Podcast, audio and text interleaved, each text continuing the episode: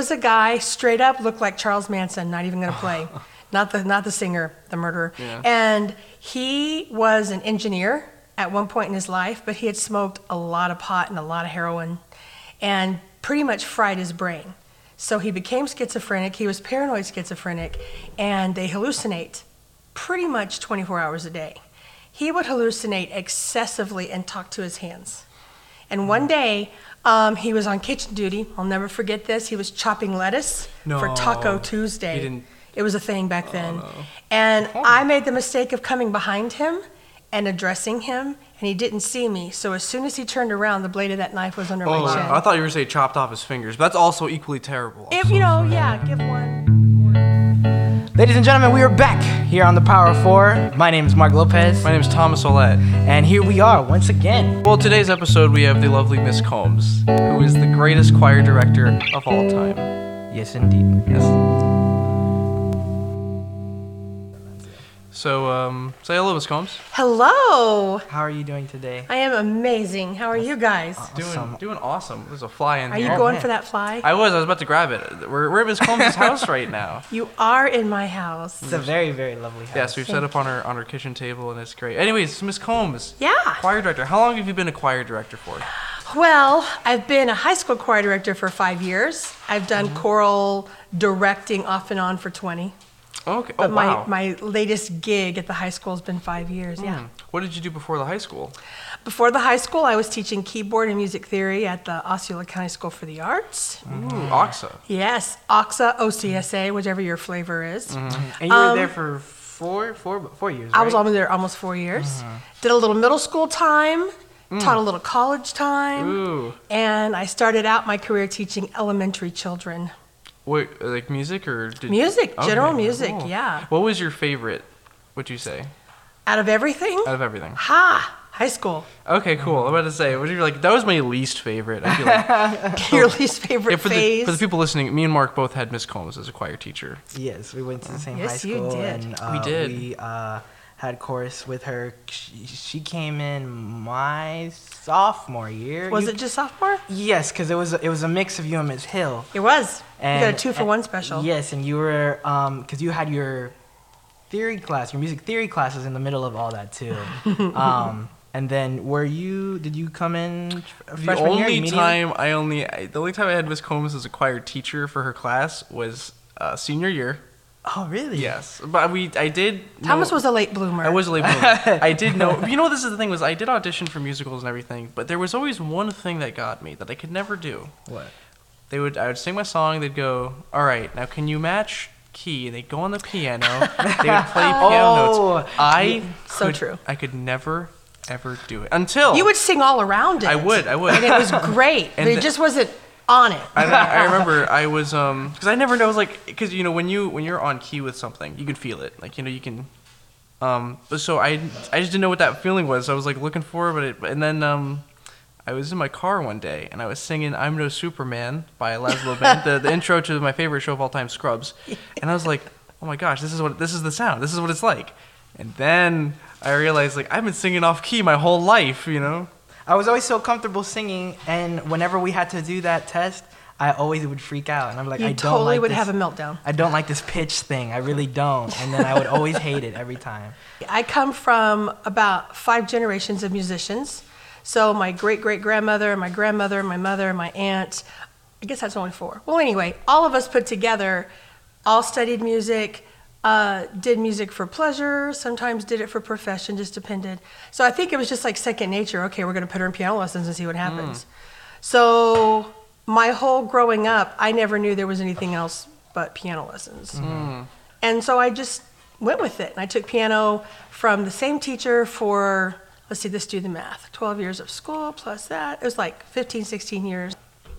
But I started like that, and then it just became somewhat robotic where I knew that's what I did. It was second nature. So, um, went through that. As soon as I could get into a music program in school, I did. I was involved in my choirs, I accompanied my choirs, I did show choir. Um, I played for other students, and then I was competing the whole time for scholarship and money to go Right. off somewhere and potentially be a concert pianist. That was the goal that everybody had for me.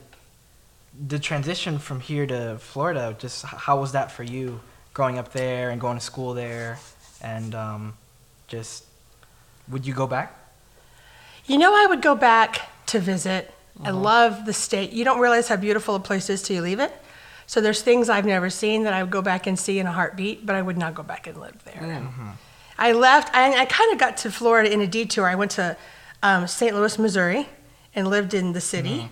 And I'd never been a city girl. And then I got married, came to Florida, went back to Illinois, and came back to Florida. And so, since I've been gone so long, it's like I don't even know if I would know how to function in the desert. a lot so. of family in New Mexico though. All my family's All in New family's in Mexico. Mexico? Uh, can you describe to me how that place is? Because I've I've never been. I, I- he's never You've been, never so seen don't- Breaking Bad? I assume it's literally just like Breaking Is Bad. Is it? Is it like? It is desert. All the meth and everything, it's there. All the meth. Well, I don't know about that. But, no, but it's not yeah. a desert, yeah. Yeah, desert, desert. Um, it's actually kind of varied because in the central part of the state where I'm from, it's very, very flat, very full of desert, but tumbleweeds by the dozens and the hundreds will go rolling Mm-hmm. across the plains, and the sunsets are almost unpaintable. They're so perfect. Oh my gosh. Um, You go four hours north, then you're in the height of a mountain range that bleeds into Colorado, and that's a whole different flavor of beauty in itself. Um, 105 degrees desert heat with no humidity. So if you can just imagine, you can see the heat, you know, rumbling across the roads and stuff. But but it has its own beauty. You know, instead of dirt, it's like red clay, and um, thunderstorms that'll take your breath away. It's just a beautiful place. Everyone should visit it. I've heard there's patches of glass in the desert because lightning will strike the ground and it'll glass the sand instantly. So Wow. that- it's just what I've heard. Oh man, I never heard. well, that. according to the movie Sweet at Home Alabama, that happens on the beach. It does, yeah. But I don't know if it happens in the desert. It probably does. It wouldn't surprise me, just that Wow. gravitational pull. That's, uh, Yeah. that's so Turquoise, you can dig for turquoise in the ground. What, that like forms the color? naturally. Just like the color, just find it. The actual stone. Oh, Oh. cool. Yes, yes, yes, yes. Lots of rock formations, lots of caverns, lots of Indian pueblos. It's a beautiful place. So tell us how education was for you there and going to school and people there and all that stuff. I went to a small university called Eastern New Mexico University. Um, to give you that some relationship, if you've heard of Florida Southern over in Lakeland, it's about the same size. Uh-huh, right. So it's more of a intimate size school where a lot of one-on-one happens. Um, I was fortunate; I had a full ride um, on a piano scholarship, and I jumped right in and kind of threw myself into the piano world and began accompanying. I was in choir, practicing piano four or five hours a day, um, just trying to pursue that performance degree because that's what I was told I was supposed to do. So fast forward two and a half years in, um, I kind of realized that professional pianists don't exist all over the world and there's not a demand for them. So what am I going to do with that? You know, I was accompanying a lot, I was playing for a lot of people, but I wasn't necessarily planning my future around that. So I jumped into music therapy at that point to where I switched degrees completely. I dove in with all my psychology classes and my science classes because most of my music um, prerequisites were done and loved it. I did social work, I worked outside. I spent a summer with 20 adult mental patients for fun. And Wa- was it um, fun? you know, it was fascinating. They were adult schizophrenics and what we now label as bipolar, but they would they just called them personality disorder at the time. And it was a day treatment program where they were taken out of their facility, they were put into a house, and we taught them domestic skills cleaning house, washing dishes, paying bills, yard work, because the goal for all of them was to someday maybe step out and be independent people living on their own. Um, the irony is, a lot of them became schizophrenic as a result of some type of Wow. trauma or drug use. Oh my god. There was a guy straight up looked like Charles Manson, not even going to play. not the not the singer, the murderer. Yeah. And he was an engineer at one point in his life, but he had smoked a lot of pot and a lot of heroin and pretty much fried his brain. So he became schizophrenic, he was paranoid schizophrenic, and they hallucinate pretty much 24 hours a day. He would hallucinate excessively and talk to his hands. And one day, um, he was on kitchen duty. I'll never forget this. He was chopping lettuce for Taco Tuesday. He didn't- It was a thing back oh, then. And oh. I made the mistake of coming behind him and addressing him, and he didn't see me. So as soon as he turned around, the blade of that knife was under Oh, my chin. I thought you were saying chopped off his fingers, but that's also equally terrible. If, so you know, yeah, give one more of the other, Oh, sure. I, I, have you ever seen the movie Escape from Alcatraz with Yes. Clint Eastwood? There's the part where like there's the one dude who just likes to paint, and the warden takes away all of his like paintbrushes, so he just chops off Chops his off fingers. his fingers, yeah. Oh my gosh. Yeah. I was like, is this gonna? Is that what's happening? Oh my god. So he cut So you close. here? He put the knife to my throat. Oh. But I just put my hands up and I called him by name and I said, I'm so sorry. I should have never, you know, touched you from behind. It's just me. It's just me. And it was like he came out of this experience, poof, back into reality. And then he was like, Oh my God, I'm so sorry. I would have never hurt you. You know, I never would have hurt you. And I said, I know. It's my fault. I was the one that didn't address you from the front so you could see me. But that was our day. Six hours a day, we'd work with those people. You said uh, music therapy, right? Mm-hmm. Now, what what exactly is that? Is that like what it sounds like? Or, Um, for the most part, yeah. It's a fascinating field where you take music as a whole, be it performance, listening, um, playing instruments, singing, and you use it as some for some form of a tool to help rehabilitate. And it goes into nursing homes. And a lot of times they just use music for gross motor skills, helping these people still get mobile and dance and move or play an instrument. Um, mental hospitals. Um, it's a big push right now in military helping the soldiers when they come home from PTSD and using music as a form of therapy. There's dance therapy, there's art therapy, there's music therapy. And it can be anything from teaching a skill to using it to help express emotions. It's a growing, growing profession, and the demand is huge and doesn't pay too bad either. is is that the the major you stuck with? Um, no, unfortunately. I had a rather insane professor who was crazy and probably bipolar in her own right. Yeah, probably that's why she was teaching the class, right? Exactly, exactly. And we just clashed. We really, really clashed. And, and from an integrity perspective, I couldn't stay with that because she had such a very misconstrued idea of what you do. When you're in the psychiatric fields, any of those professions, you do have to maintain a level of separation. You can't get too heavy in with those people, you know, and, and I respected that and knew that. But she was of the mindset that you just pretend you never knew them and you never had them in your life. And I'm just, I don't, I don't work that way.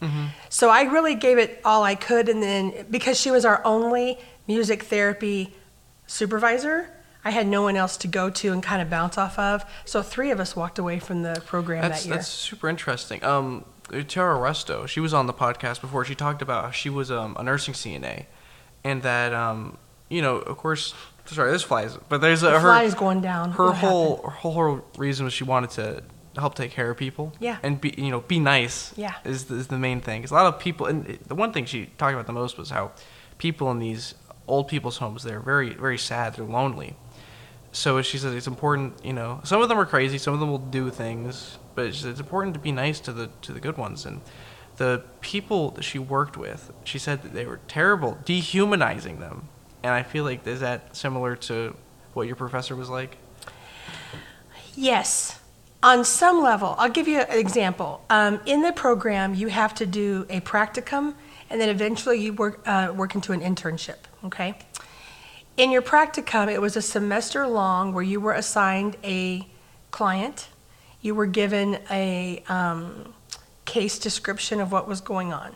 So my first one, excuse me, was an 11 year old girl who was being placed in a children's home. And what she was not being told is that she was going to be given up for adoption by her parents, her her biological at, at parents. 11 years old. Mm-hmm. Oh, tough. She was a victim of um, domestic and sexual abuse by her parents, and so this was going to be better for her, but she didn't know that. Mhm. You know, It's always tough for So- kids like that. she was put in a children's home, and that's when I came into the picture. And at that point, she could have cared less what I had to say because she had been hypnotized and had psychotherapy and had counseling and drug therapy. Mm-hmm. So I was just some girl walking in, you know, with my instruments looking Mm-hmm. stupid. Um, so it took a long time to build anything with her. And so my first goals was to just build trust in a relationship. It turned out to be something like the result of that experience I use in my teaching every single day. Just that concept of letting music be a healer and a tool and a source of expression. And um, long story short, we made some great breakthroughs. And by the end of our time at the semester, she was told that she was being given up, and she was good. She was That's healthy good. because she knew she was going That's to be in a better place.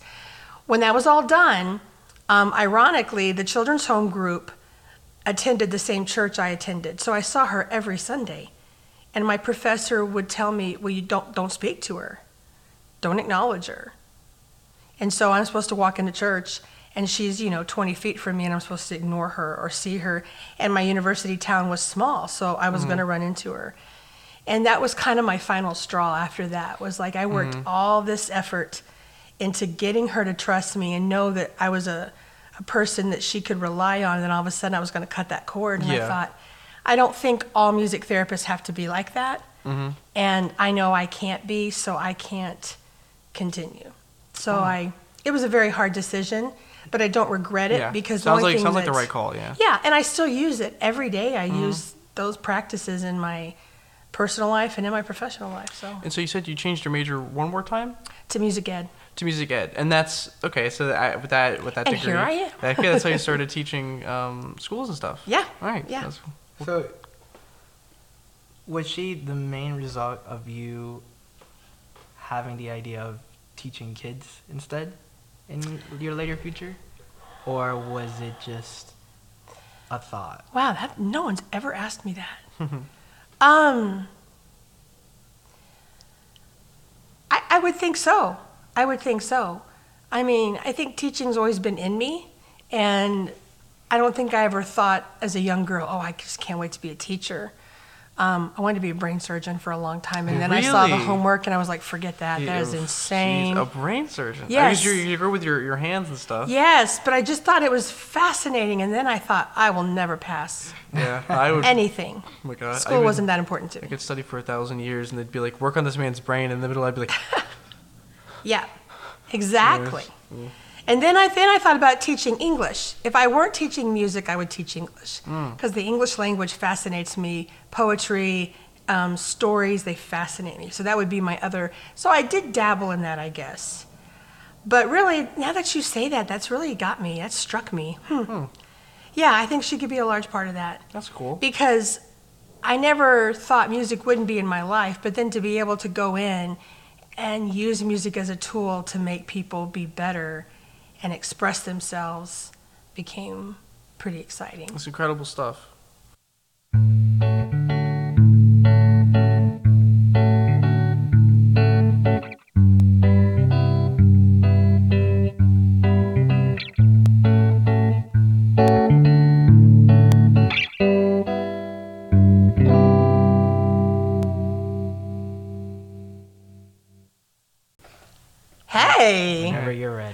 All right, so Clovis is a small town, New Mexico, where I'm from. Clovis, New Mexico. Small town.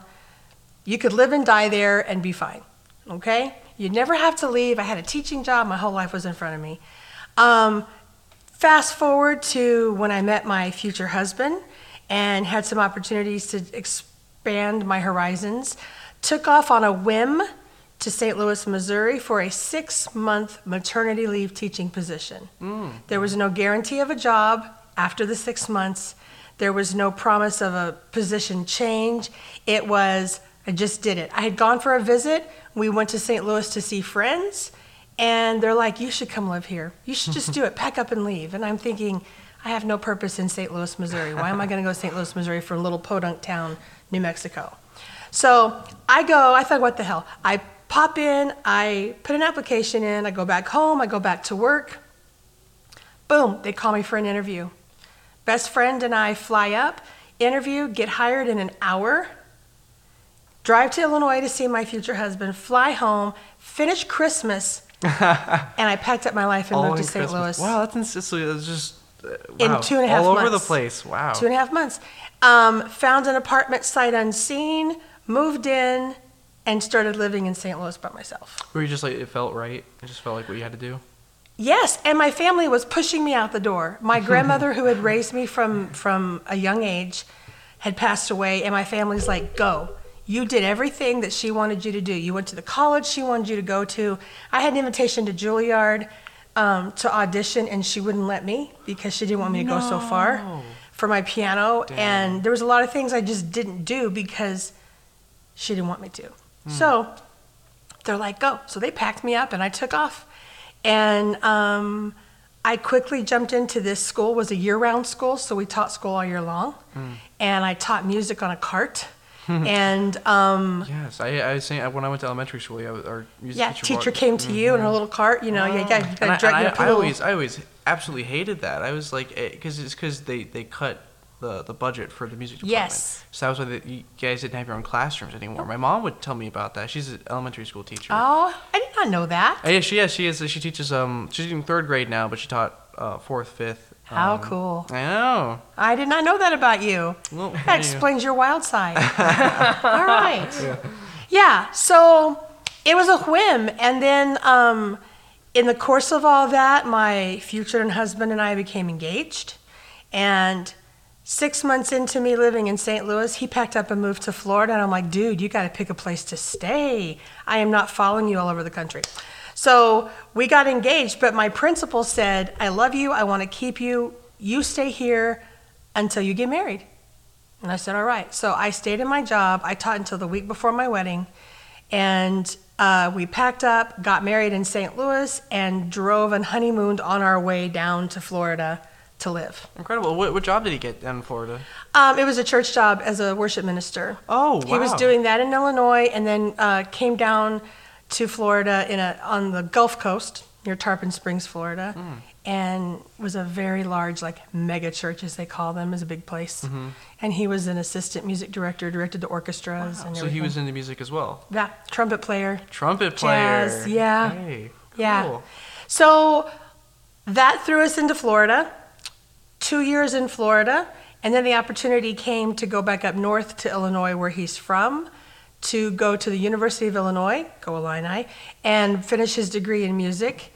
And so we packed up and went back up north, and we stayed there for 10 years, had babies Ten years. did our stuff and made life and um, then he said i never want to see snow ever ever again and the opportunity to come back to florida to take a different church position came and so we packed up our lives and moved back and that's where i've been ever since So you moved to St. Cloud. What, what church did he go to? uh, northeast christian church in kissimmee which still exists yeah Okay, cool. he was the worship director uh, we did that together as a couple for 10 years and then um, some life events happened and he got out of that and we stayed because we loved florida been in st cloud the whole time now 15 years almost and uh, i think i look back on that story and it's such a wild adventure going from this single girl with no real agenda and Yeah. moving what and st louis was a big city for oh, me that, that's all. You're all over the place. at You're the time, everywhere. yes. I mean, now that I've been to New York and Chicago, Mm-hmm. St. Louis is kind of sleepy, but you know, that was a big deal because I didn't know, but I, I don't regret doing that at all because at least I put myself out there and thought, you know, Mm-hmm. and it was the best thing I could have ever done St. Louis is a, I'd move back there tomorrow. It's a beautiful, cultural, artistic city full of life and full of opportunities and it was a great experience. And so you moved to, to St. Cloud, Florida, Mm-hmm. and you did you immediately start working at the high school? No, not at all. Actually, I did not work in schools here for probably two or three years. So what did you do when you came down here? Um, I was just a mama because my youngest was only four months old That's so great. and my oldest was 2 So I just stayed home. I taught private lessons. I did a lot of accompanying around the area. Um, I got hired at what is now called Johnson Christian College, but it used to be Florida Christian College over behind um, Heritage Park in Kissimmee. And I taught college voice and piano. And I worked for all of the Bible professors, these philosophical men.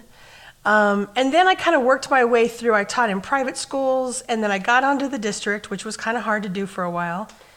Um, taught at St. Cloud Middle for one whole year. what year was that? Ah, gonna make me think. Because I went to St. Cloud Middle. It would have been like I Oh, probably, oh, seven, oh, eight? oh yeah, I was not in middle school in 07 and Yeah. 08, but No, no, no. Do you, okay. Do you know Claire Polachek? Yes, I do. She was my. She was a senior. She when was I a came senior when you were a freshman or a sophomore? Yes. Okay, yeah. so she was a sixth grader when I was there. So if you can figure out Wow. that And math, So I was in.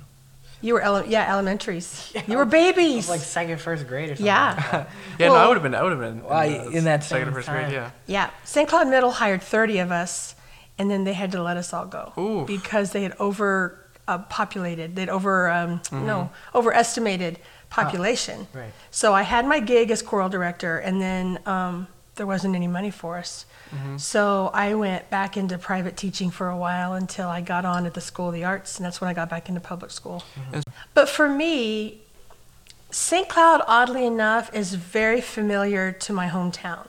My hometown was a cattle ranch community. um, you could drive in from any direction into Clovis, and someone would say, What's that smell? And anybody that owned a ranch would say, That's money.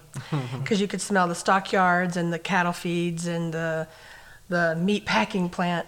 Um, so St. Cloud reminds me a lot of that. And when I first came here, it definitely felt a little bit like that all American town, you know, the high school very nostalgic and and family names passed down and they're on streets everywhere, you know, like Irlo Bronson Highway. Um, so it was very comforting on some level. It reminded me of home. And it still does. It's just a place that's growing, and that doesn't bother me. I don't mean, you know, I don't mind the growth. I think every town has to grow on some level, or it's not going to flourish. So it doesn't bother me. I still wouldn't want to live anywhere else. I wouldn't go to Kissimmee if you paid me millions of Yeah, dollars. I mean, So I like I like living here. I like raising my family here, um, and I like the growth because then I can go 15, 20 miles down the road and do something new that I can't do right here in town. Right. So I like it. I know a lot of people don't, but it's going to happen whether they like it or not. Okay. Go ahead. So, Miss Combs, I have a question. We, me and Mark were both your students at some point or another, and we, you know, even when I wasn't your student, you were still a big part of all the musicals that the high Right. school did. What was your experience working with, or what did you think of working with me and Mark individually? Oh, the Do Mark first memories. because he's Start with older. him. Start The with him. memories. I have to start with Mark first. Yeah, sorry. Mark's- Mark's super 'Cause nervous Some things just jumped out at me right away. well, Already you're getting. The one, the one advantage that Mark has slightly over you, Thomas, is that I worked with the school before I actually got hired there.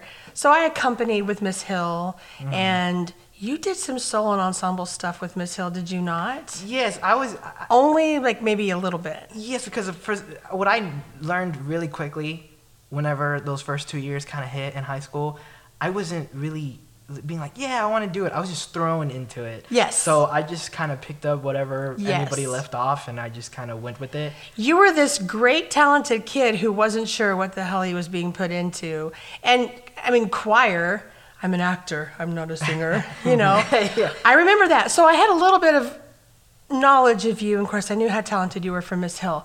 But then when I got into the school and we started doing musicals, you know, flashback to Young Frankenstein. And um, the first time I got to work with you as an actor slash singer, and we saw this incredible voice. But it was also amazing to work with someone. I mean, you get in your head. You're decent about getting in your head. And just watching you come out of that and then own the role, it was fun. Always teachable, always taking in whatever was being asked of you, but would also work it to death sometimes, you know Yeah, from yeah. role to role to role. Um, and I, you know, and then I think probably my most fond memory, if you, you probably won't be yours, um, Fiddler on the Roof, um, when you didn't really want the role. Am I blasting you on Podcast no, no, Nation? um, Happened like four years too ago. bad. Um, but uh, you know, it was one of those roles that I think felt a little stereotyped for you, Uh-huh. and yet we just knew in our gut like this is you, this is your role, you know. And I seriously think you fought that until like the week before we opened. I really did. I really did fight it. I think. Mm-hmm. I, I think I also. I've been battling with that question, and just in my head for the longest time. What? Yeah, because it it. I think what I learned in that situation was it wasn't that I didn't want to do it, or didn't want to, like, just do the show in general. I think it was just I felt that that in the moment and currently now was the moment that I started realizing that I didn't feel like I liked it anymore. I wow. And it just it wasn't anybody's fault. It wasn't just it just felt like I had been just I just had a rough year with just college just not Mm-hmm. wanting me. Yes. And Juilliard's situation and Yes. everything that was happening that I felt like maybe it wasn't for me. Yeah. As much as I know how good I was for it, I felt that it was just something I was pushed into. And then once I pushed into it, I liked it. But then I realized that it's just because I was pushed into it, not because I enjoyed it. And there was other people that I felt would love it more and would have more of an opportunity if they started now because learning from that freshman year and, and seeing the new faces come in because we were the new faces i thought it was going to be the same way you know these new faces um, people like ivan people like lindsay were coming in and they were going to take over what we had just mm-hmm, grew. And i mm-hmm. felt really confident that it was going to be them and, and we were going to be like you know their support and their backburner and their fuel to, to drive the show and to just drive that whole year. And then you know everything goes up and, and, and, and we do the show and i'm just not fully there. So i do blame myself for a good portion of that mm. because it was it it was um i don't know what's the word it was a disservice to me and a disservice to people who were doing the show because they were having a good time but i wasn't That's and that's fair. not someone that you want leading your show And that wasn't you. Mhm. And I think at that point, I just had to just enjoy what I had left because it was the it was we had was two week two months, and we were we were we were gone. Yeah. So it was just something that I I fought it, and I think I still fought I fight it to this day. How enlightening. I would have never known that at the time. Mhm. I I think I still battle with just how I felt about it. Sure. But I feel like that's what it was. But something really profound, and it's kind of weird we're doing this right here now live, but you need to hear this. Like, you had such a battle going into your senior year with colleges and all of those things, and you had to leave me in choir for a spell because of academics. Biggest regret. yeah. Regret. Oh, I shoot, I grieved. I Biggest grieved. regret. Um, but like, this is the thing that slays me. Education, I'm a huge advocate of. But who's to say, and who has the right to say, that you can't be successful if you don't go the college route? Who's to say that, you know? And that puts such a damper on your soul when what we thought should have happened, you must go to school to study theater, that you couldn't have done it. If you never really wanted to do it, that's fine. But to think that you weren't good enough because a school wouldn't let you in is something I just wish I could just take out of your memory bank. Right. Because we all knew. To this day, I would still say you could walk out onto an audition space and blow their minds and do it if you wanted to. Mm-hmm. Or you could be a great cabaret singer because I remember all the variety shows Right, right, right. where you had the girls swooning. Side note, just amazing. But you know that that just sucks because not everybody's an academic. Not everybody Mm-hmm. lives to go study your science and social studies. You want to go do the arts, or maybe you don't want to do the arts, but that stigma's there, and then all of a sudden you're just like cut off at the legs, Mm-hmm. and that's unfair. But I believe you will always have it in you, and you will always have the ability to act and sing and dance. Mm-hmm. Right. But it'll be on your terms, and if you ever want to take that a different direction, I know the the doors would open for you. Mm-hmm. But you're so innovative and creative right now with what you're doing all around it that it's. I mean, you got a great thing going. You can't not do that for sure. Yeah, that's also the thing. And, and you know, I, I, I take that back too because I, I did say like it was because I didn't like it or love it anymore. But then that's also when I started to realize I'm forcing myself not to want to like it anymore. Mm. So yeah, Well, yeah, because like 'Cause if, if Juilliard is saying I not could- yeah. today, then you got to go. Well, obviously it's not today. You know what I mean? It's like Right, right, that right. told you you weren't good enough, and that's such BS because Juilliard's one little tiny speck on the pimple of humanity, you Mm-hmm. know, compared to everything else. And they, they've got they've got quotas they have to fill. I mean, I realize like, um, I, I just I looked. I, I went to Unified as well. I didn't get into like, I got into like maybe two or three of the call. I auditioned for like 10 and uh, you know, part of it is they've just got they've got quotas they got to fill. I didn't fill that quota. You know, they needed someone who's tall. I'm like, you know, average height. Uh, Mm-hmm. stuff like that. Because they because they have their productions lined up the year before, so uh, they're also looking for people who are like Yeah, I also feel like that's like every school just Mhm. looking for what they want. And is. yeah, and so I mean, is. you know. It's not because they don't want you. It's just And and, this- and judging they judging by want you. They talent is also such a yeah. incredible thing to like even like theoretically how do you how can you judge how someone how talented someone is altogether based off of that one Right. Right. you know it's always Ten minutes of your life does not frame your yeah whole. and uh, i always ability. that was when i was i Right. was like auditioning for these is not Yeah. And that not goes for deal. the whole group that I was with. I was Yes. beyond just ecstatic for just them Yeah. and even throughout the throughout the years that we were together just like this is nothing like I'd ever seen before and It's a how great lucky ride. we were. But um I do appreciate that. Thank you. Yeah. I appreciate everything. No, well, I mean, both of you are such talented individuals and so different. Mm. Thomas, Thomas, Thomas, Thomas. You know what I loved about you, I still love about you, What? is your innate ability to just laugh at yourself and create humor everywhere you go. That's true. And not be phased.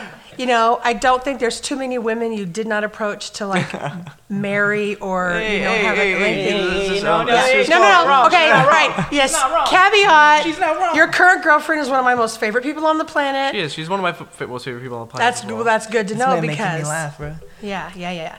But you know, getting to work with you on the stage and not really know you as a person, you were always, always making people laugh, always being funny. But you were always ready to learn and figure stuff out. And when we finally got you in choir and we discovered your range of notes was rather minimal. yeah it, it, You know? bass uh, maybe a little bit of better How can we stretch that bad boy out? But you always worked so hard to do it, and you were never critical of me or how it was done. You were I was always I was so thankful to be in that choir class. I mean, the way I got so the way I got into Yes, choir class tell was that um, story.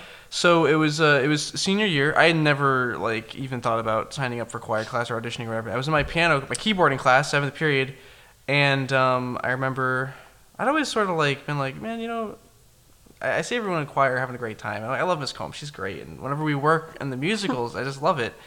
And um, then I knew Candlelight was coming up, and my family every year on December 24th we go to Epcot, we see Candlelight. really. Yes, and you know what? I absolutely hated every second of it. I was I was a kid right after right after going to see Candlelight, we'd go home and go to midnight mass. Before Christmas, I was like I was like this sucks. Candlelight is second church. It's singing about Jesus and I was The but, whole premise of Christmas but, was wiped off. But singing Candlelight, Yes. I now love Candlelight. Yeah, that's a whole sing- different vibe. Like singing It it is. is just like is incredible. I love all, all the music is so good. I mean, um, you know, but uh, it, the, the the parts that each part of the choir sings sort of changes every now and then. And uh, when we sang, the basses got like we didn't get a whole lot to work with, but we did get some great parts, especially um, what was the the the songs like "We Three Kings."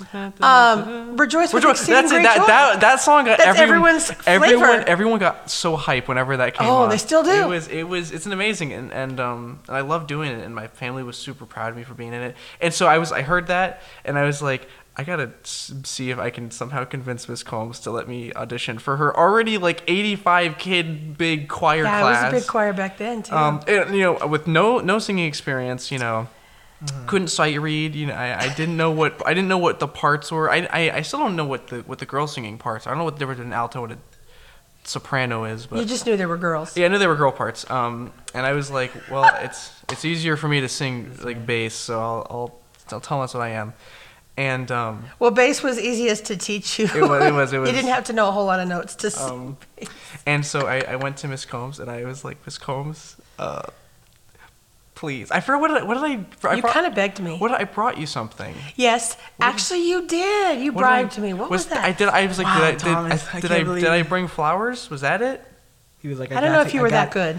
I don't remember. I think because I know one one of them was was ice cream. yeah, you Queen. you brought. But you, I, I it was a I- couple of days I of swear this I, I did. Tell, milking yeah, I, I you- went to went her every day. I was like, "Hey, Miss Combs, I don't. Yo. want I'm just saying hi." You know.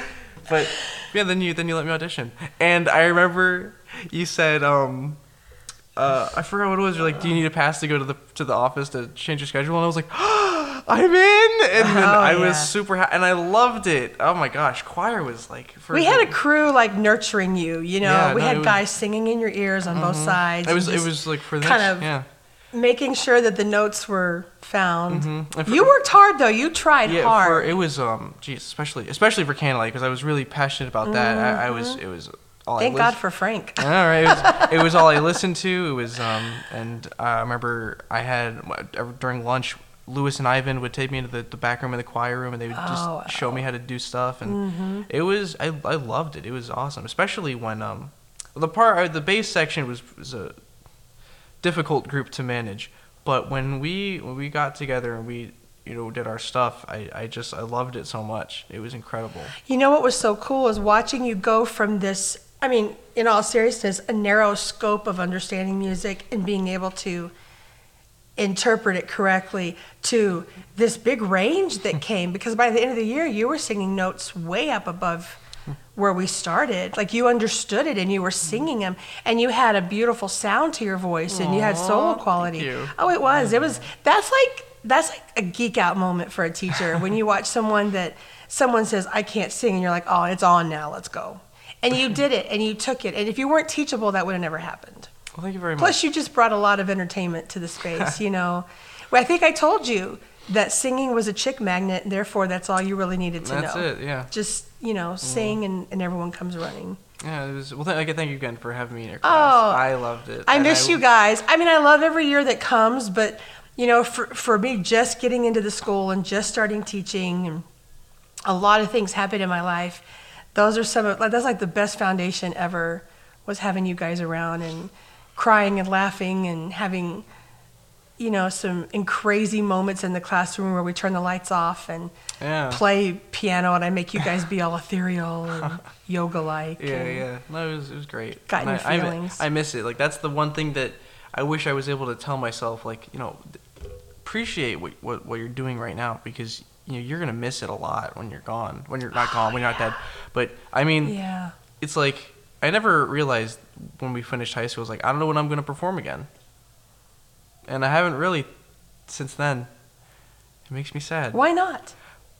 because of school work you know Yeah. it's it's, it's you, when you're in high school and it's just like you know high school ends at 2.15 so you ever but it was it was tough i don't know how we did this but i would go to you know choir or i'd go to you know school monday through friday and then rehearsal right after saturday and sunday i worked i had two ap classes and i'm looking at that now and i have no idea how i possibly did that mm-hmm. i'm struggling with four classes and a, a job and it's you know it's crazy but i wouldn't change it for the world i loved every second of it Good.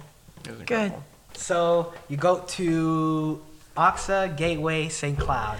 Tell us how that whole experience was for you because I, re- I remember knowing who you were Mm.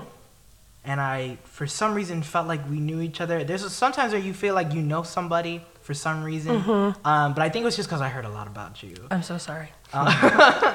so just um, those four years into OCSA, how was that like for you, just being their choir director? Going into OCSA, well, I wasn't the choir director. Oh, you- I I was the lowly piano teacher. I taught music theory. Um, no, there's only one choral director at OCSA at that time. Um, I was honored. I mean, I had done a lot of work there. I'd done a lot of accompanying, a lot of vocal coaching. Um, so to get to work at a place where kids are absolutely going for the arts is kind of a cool thing.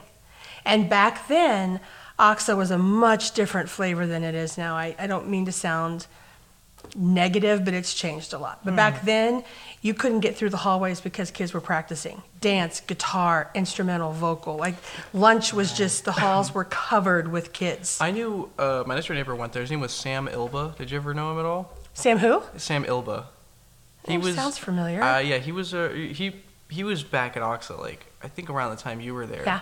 And he was telling me but i remember he went to the middle school that i went to and he was to talk about OCSA and it Mm-hmm. was it was so it was so much different back then Yeah, yeah. crazy. It was, uh, you know, um, we all had the same lunch. Everyone had an hour lunch, and so you were practicing all the time, rehearsing nonstop. You know, it was that vibe all the time, and it was cool. And kids, um, we never had discipline problems. You know, it was just like they they were there to work. So that I mean, who wouldn't be spoiled by that if you're an arts teacher?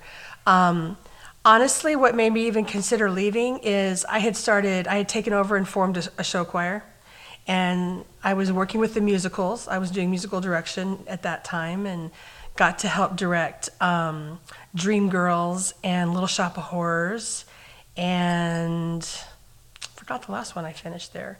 But anyway, you know, we were expanding things, but it was obvious from a professional standpoint my career wasn't going to go anywhere else. Back then, they were talking about making a middle school choir program, and everybody thought I should be the one except for the people that needed to make that decision. Mm. So it was like, all right. So crazy story in the middle of the summer, Harmony High School and Gateway both opened up in June. And I was called and asked to interview for Gateway. Gateway at the time was a program that had gone from 60 to 300. And my good friend was leaving, and I was terrified. I was like, oh, I can't do this. I can't take his job. And he's like this beast, and I'm this, you know, fun teacher. Um, but the doors opened, and I went in. But here's a little backstory Miss Hill, who had been at St. Cloud for 40 plus years, had, had said to me for like five years, I want you to take over when I retire. And I'm like, that would be that's like the bucket list. Let me just bury me in St. Cloud, middle of the courtyard. I'll be good.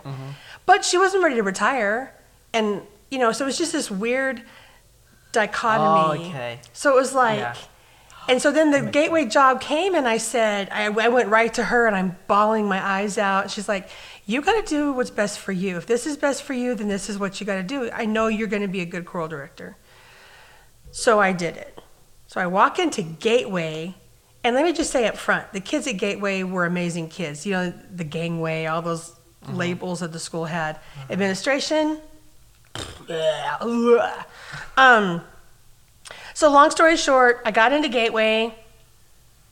Rosters were completely screwed up, and the administration was toxic. That's the nicest way I can say this: mm-hmm. toxic, toxic, toxic.